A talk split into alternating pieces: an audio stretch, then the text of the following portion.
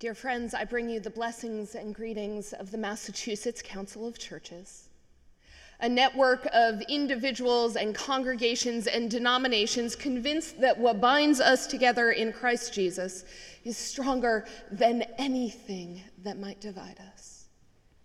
Anything that might divide us, and you know how much attempts to divide us.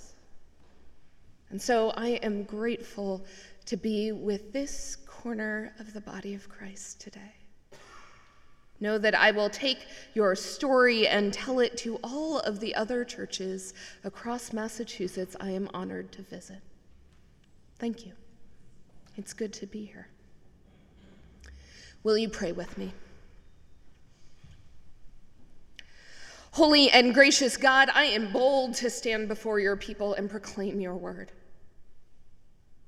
God, send your spirit upon us all that we might hear today the word we need in our lives, right here. God, I claim you again, my rock and my redeemer. Amen.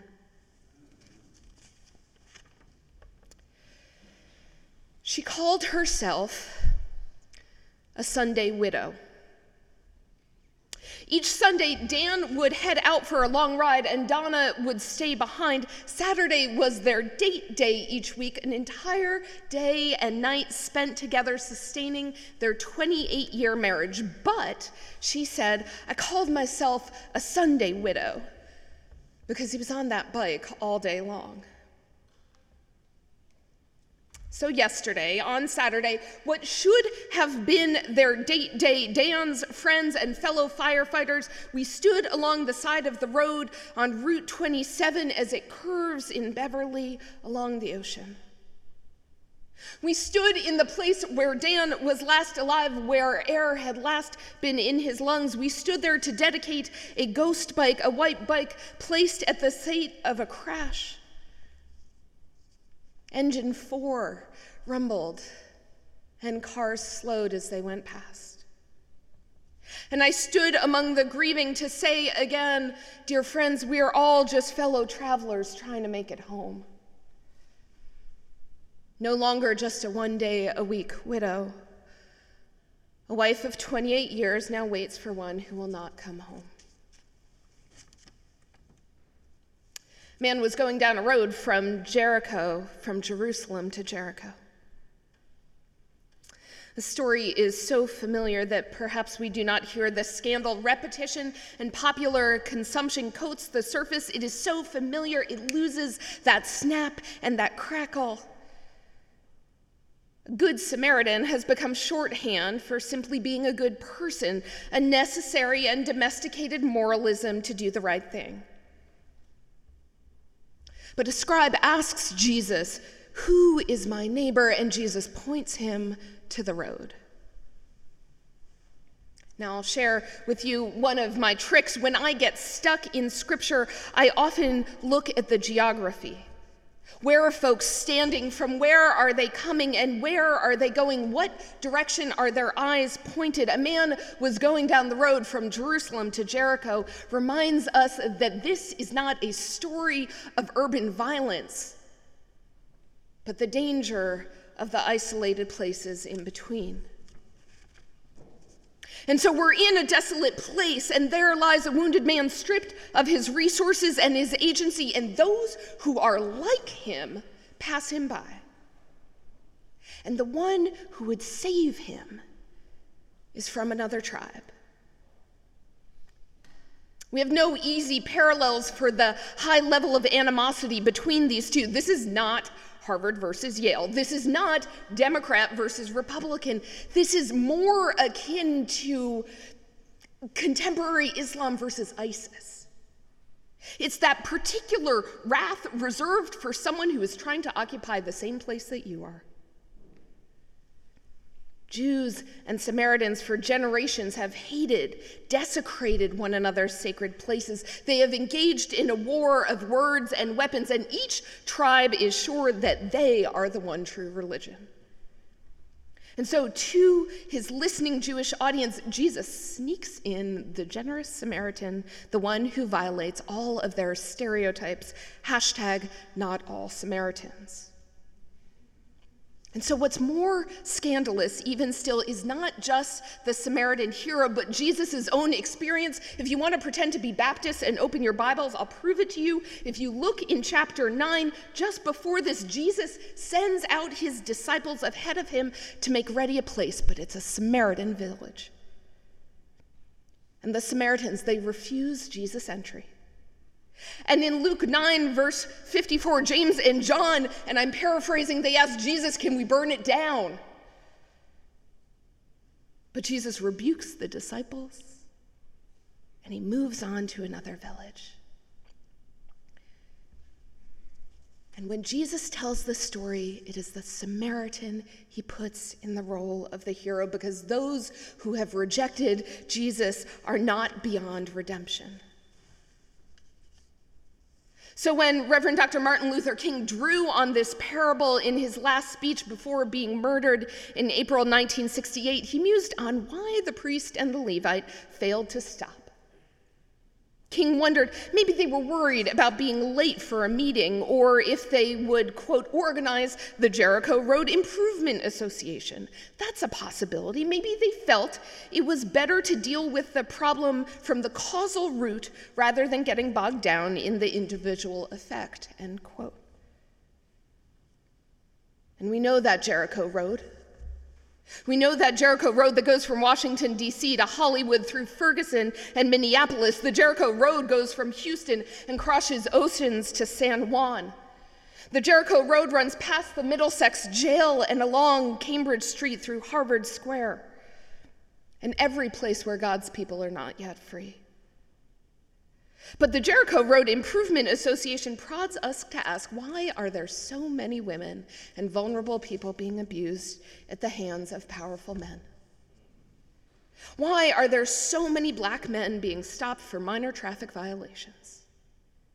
And why are there so many travelers so heavy with debt? Why are there so many wounded along the Jericho Road? There is little hope there is little hope to ever repairing the Jericho Road if we're only concerned about our own safe passage. King pressed his listeners to develop what he called a kind of dangerous, dangerous unselfishness on the Jericho Road. A dangerous unselfishness. Now, for me, it has been a short route from being a daily cyclist to becoming a transit justice advocate. When I began riding my bike primarily as a form of transit in Boston, I noticed pretty quickly how many people were along the side of the road.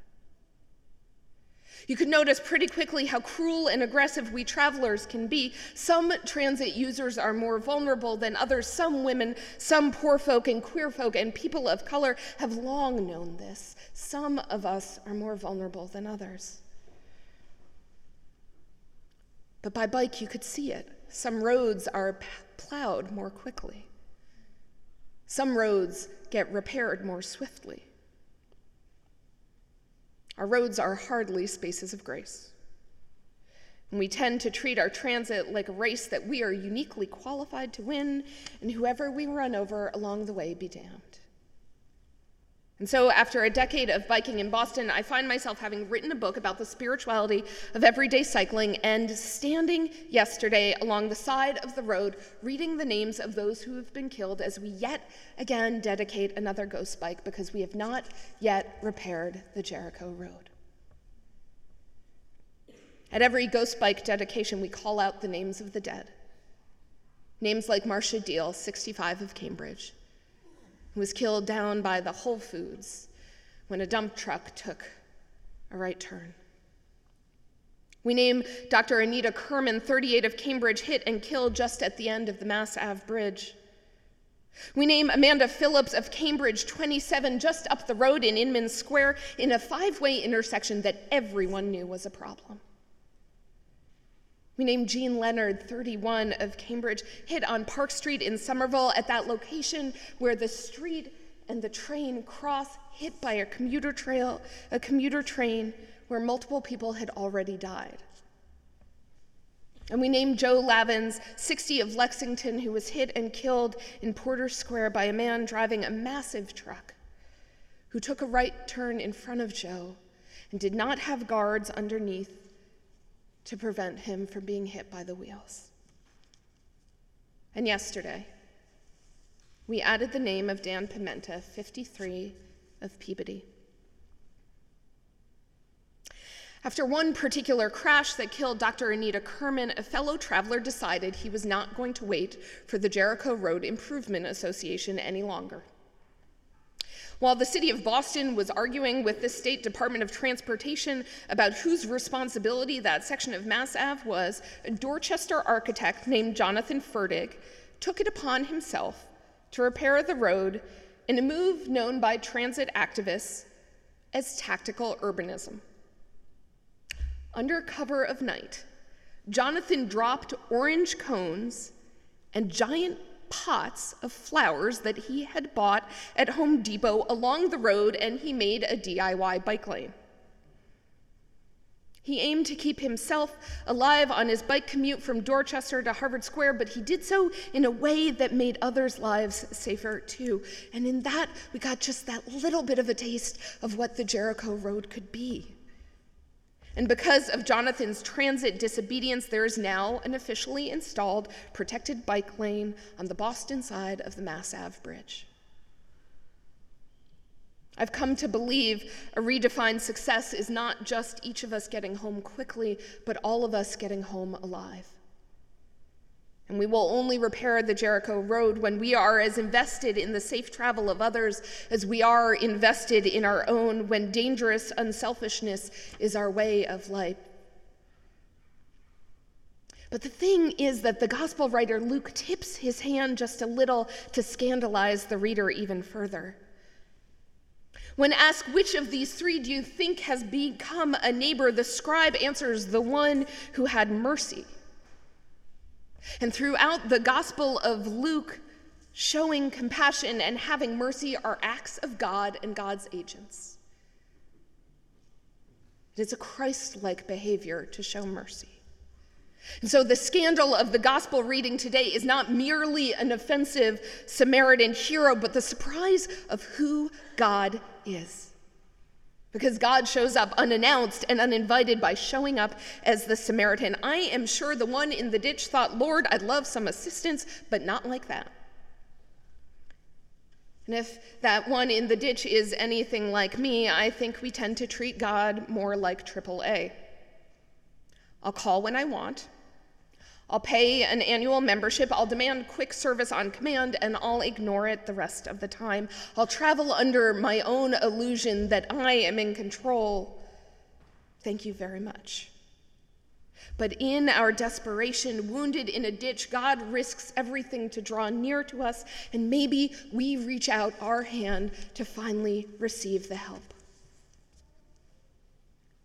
Now, that God would show up in the guise of our enemy is deeply offensive. I've happily cataloged away my foes as bad people. To be absolutely clear, I believe in divine judgment, and yet the genius and the disruptive love of God showing up in the person we are most prone to demonize because our healing will not be complete without the one we consider our enemy. And so I have to find sympathy not just for the newly widowed, but also for the driver who killed a fellow cyclist. Because the road will not be repaired without them too. And the scandal of God's profligate grace is that God is invested in everyone, and being invested in everyone means that God shows up in the face of our enemy. Most of the time, I find this enormously inconvenient. I just want to get home to Jericho. The reformer Martin Luther declared the kingdom of Christ is a kingdom of mercy and grace in which there is nothing but the continual carrying of the lost. And this is God in Christ Jesus. This is God in Christ Jesus, the Holy One who prioritizes care for the vulnerable and the lost. Our God is the God who draws near to our suffering. Our God is a God who gets up close with the wounded and the alone. Our God gets in and bends down to attend our womb and offer balm for our bruises. The Almighty stoops to the side of the road to tend wounded bodies. And the Savior messes with our easy categories of who is in and who is out. God, who slays our binaries and offers enough grace for all. And so you heard the choir sing, it is a dangerous thing to say, Lord, I want to be like Jesus. If this is what Jesus is like. But to be more like Jesus to love more like this Jesus, to get proximate to suffering more like this Jesus is the only way, church. It is the only way we repair the Jericho road. Amen.